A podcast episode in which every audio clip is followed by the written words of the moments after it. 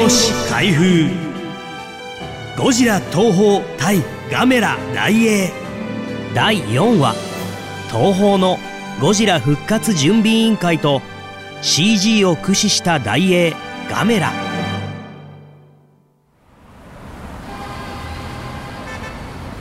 G 委員会。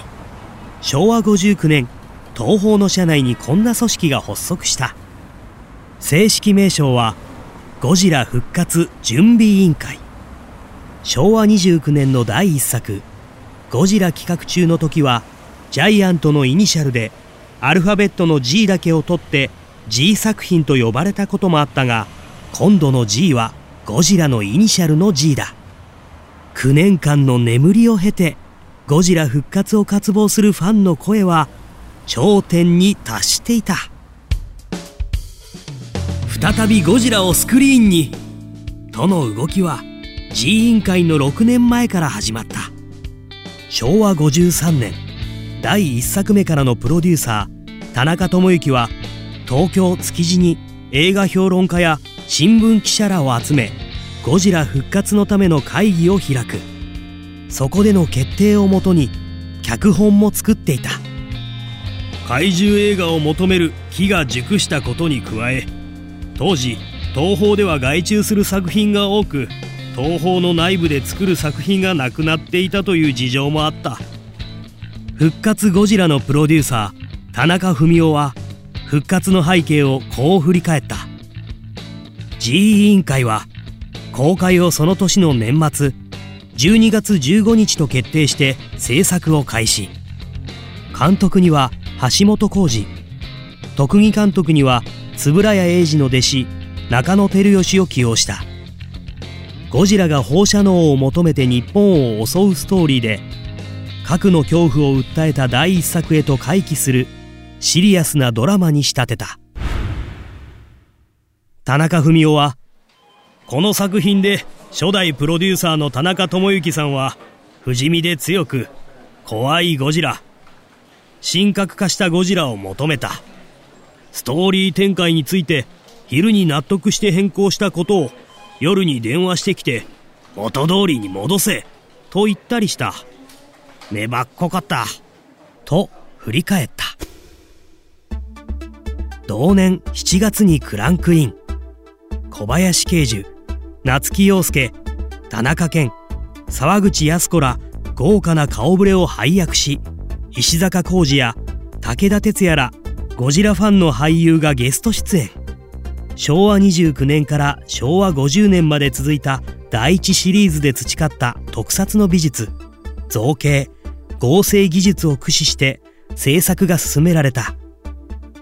最終的に作品は配給収入17億円を稼ぐ大ヒット。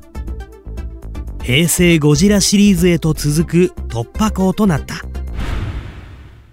一方の大英。ゴジラが復活。大ヒットしてから11年経った。平成7年。ガメラも復活した。制作会社は倒産した後に経営再建された大英。メガホンを取った監督は怪獣好きを辞任する。金子修介だった。ゴジラの仇をガメラで撮りましょうよ。復活公開から遡ること3年前。金子は新宿の喫茶店で大英の企画部員にこう持ちかけられた。誘われたのには理由があった。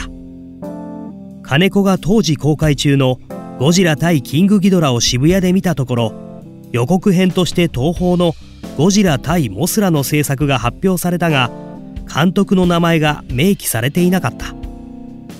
ゴジラ作品を2本撮った大森和樹がこの次の作品では監督をやらない。そう噂されていた。事情を耳にした金子は東宝の映画プロデューサーに年賀状を書きゴジラの監督に立候補したのだ。しかし監督は実は決まっていると断られた。金子が立候補した事実は業界の中で知れ渡った。そして大映画金子をガメラの監督として誘うことになったのだ金子はゴジラを見て育った正直なところガメラをやったらゴジラが撮れないかもしれない。と思ったが、撮りたい映画は怪獣映画と日頃から公言する金子にとって大英の誘いは魅力的だった。正式に監督就任の要請が来て、金子は昭和のガメラとは違うリアルな映画を作ろうと思った。脚本はアニメの脚本などを手掛けていた伊藤和則が担当。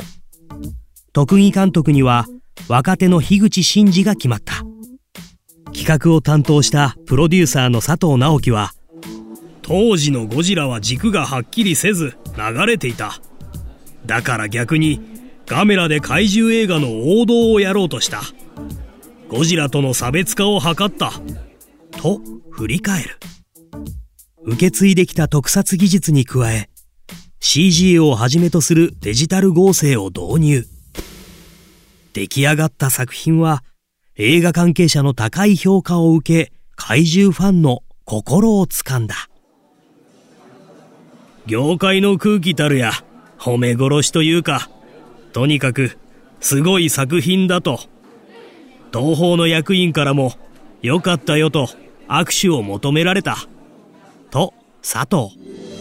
B 級映画などと揶揄され続けたガメラは、この時、確実にゴジラを捉えたのだ。